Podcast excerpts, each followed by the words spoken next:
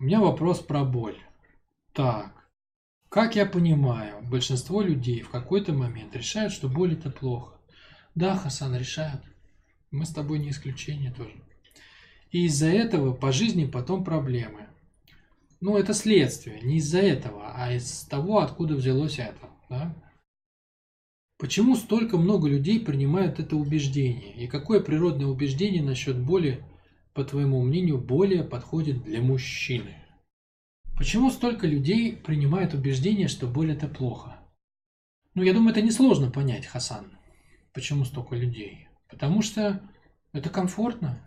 Люди же все принимают какие убеждения, которые им комфортны, правильно? Почему человек э, вместо того, чтобы зарабатывать деньги по-нормальному, там, и много, он говорит, а мне много не надо. Вот почему он берет такое убеждение? Ну, потому что, чтобы зарабатывать, надо уже переломать себя всего, правильно?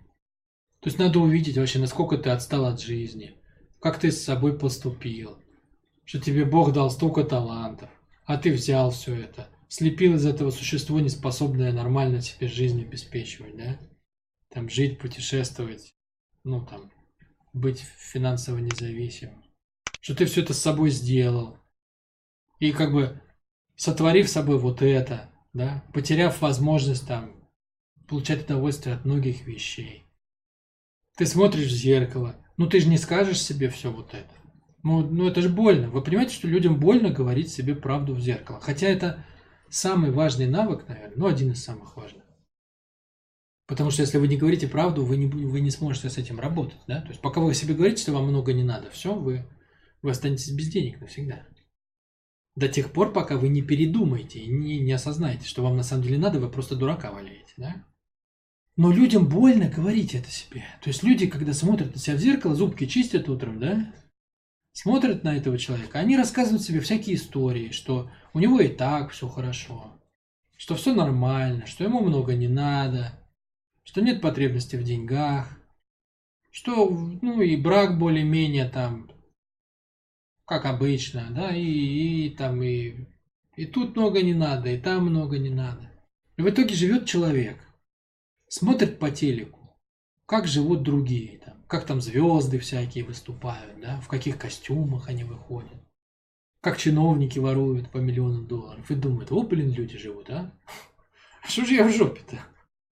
Так очень просто. Они не делают вид, что им не надо. Они не делают вид, что им не надо. Это же ну, основная штука.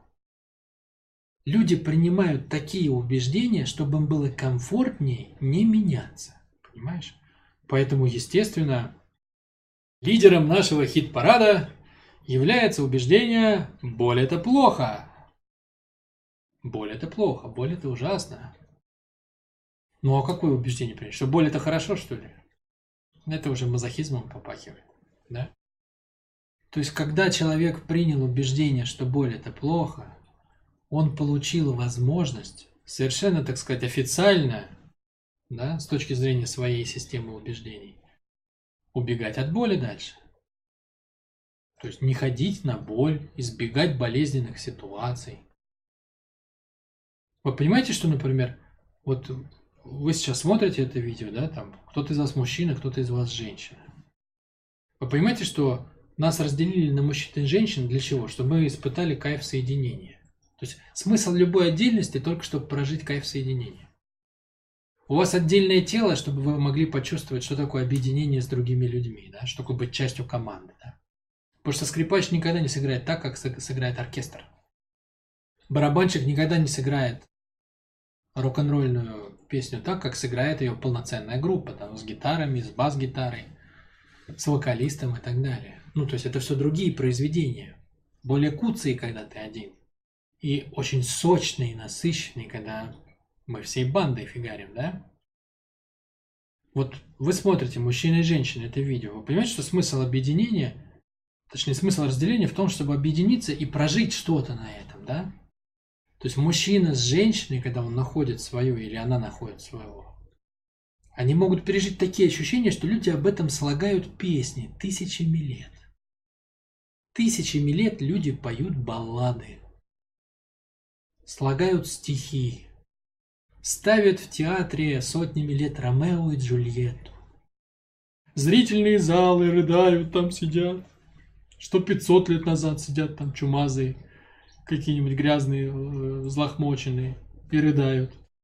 Что 300 лет назад какие-нибудь господа и дамы в белых перчатках, с тростями, с пенсне. То же самое, переживают эти трагедии. Что сейчас народ сидит? Кто во что гораздо. Вот это идет из века в век. Почему? Да? Потому что это невероятно будоражащие переживания. Ну, казалось бы, ты родился мужчина или женщина, у тебя автоматом природа сказал, ты можешь это пережить. Почему почти ни у кого этого нет? Есть влечение, да, конфетно-букетный период, там, сексуальное влечение огромное, но потом оно стихает, как бы, ну и все, сходит почти на нет. Почти у всех почти на нет. Почему так? Почему мы так живем? Но это же надо, чтобы что-то взбрело человеку в голову, чтобы он объяснил себе, что ему это не нужно, понимаете? Вот как человек, который пережил это, например, он никогда не скажет, что это не нужно. Он скажет, это безумие отказаться от этого. Понимаете? Это же безумие отказаться от этого. Вот вы сейчас пойдете по улице, увидите бомжа, и он вам скажет, а я свободный, а тебе там надо квартплату платить. Ну вы же поймете, что это безумие, чувак. Чувак, ну где там квартплата и где помойка, в которой ты живешь? Это несопоставимо. Но ему это не объяснить, он, он потерял это ощущение, понимаете? Он тешит себя тем, что он свободен. Хотя он намертво привязан к своей помойке. Ну или там помойкам своего города, да? Понимаете, вот тут то же самое.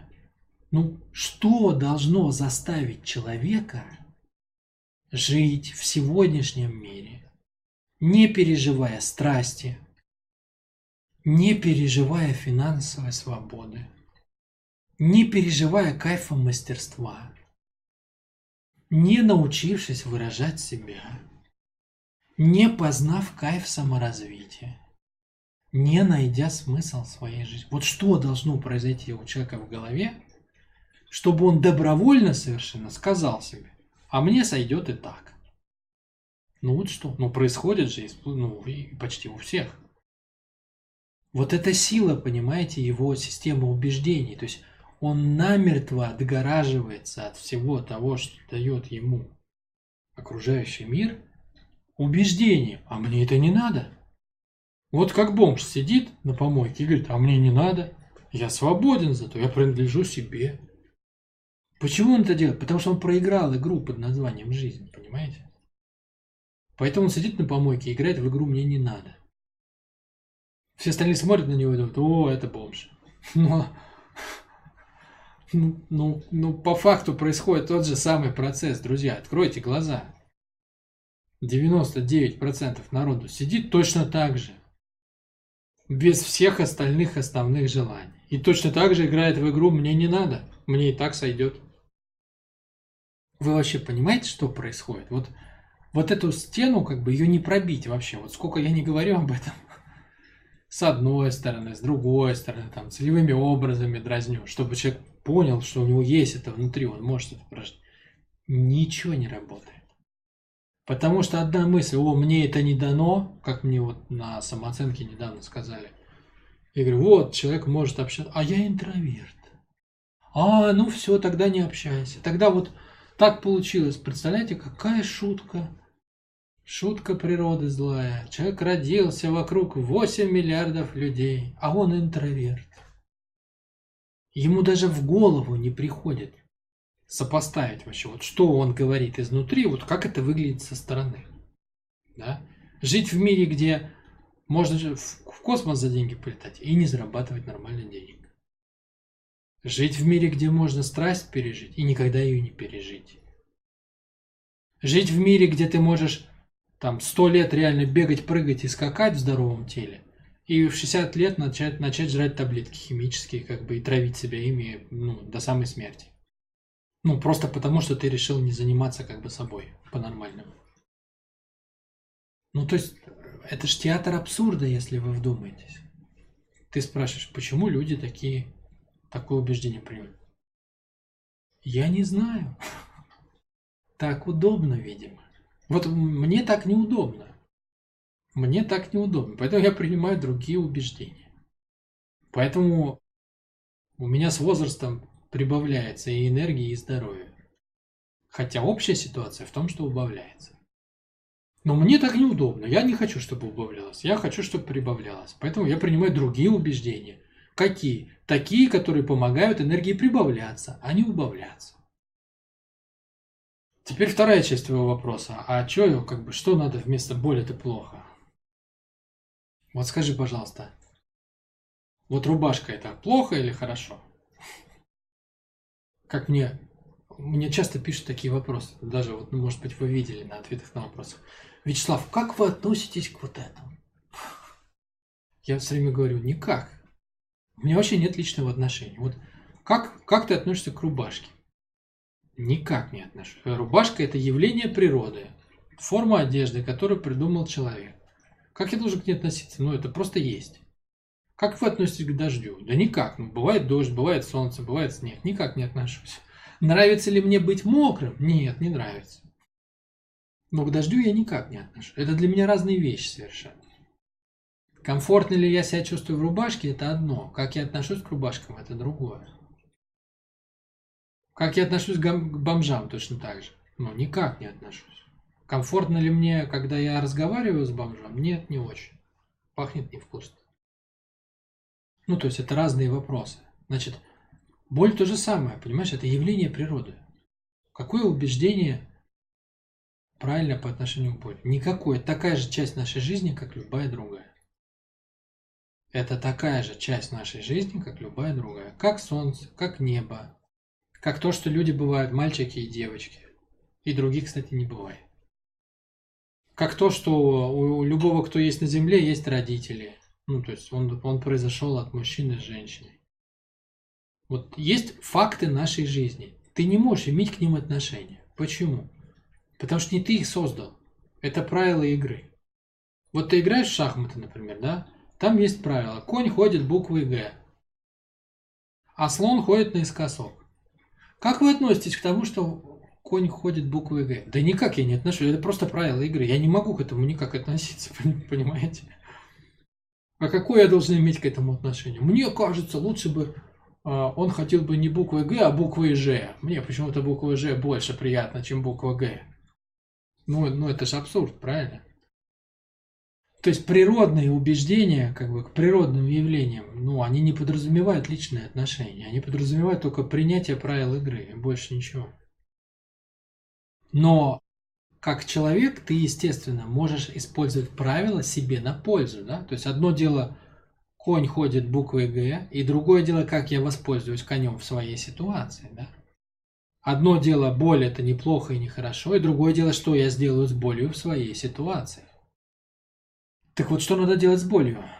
Ну, боль надо использовать как тренера.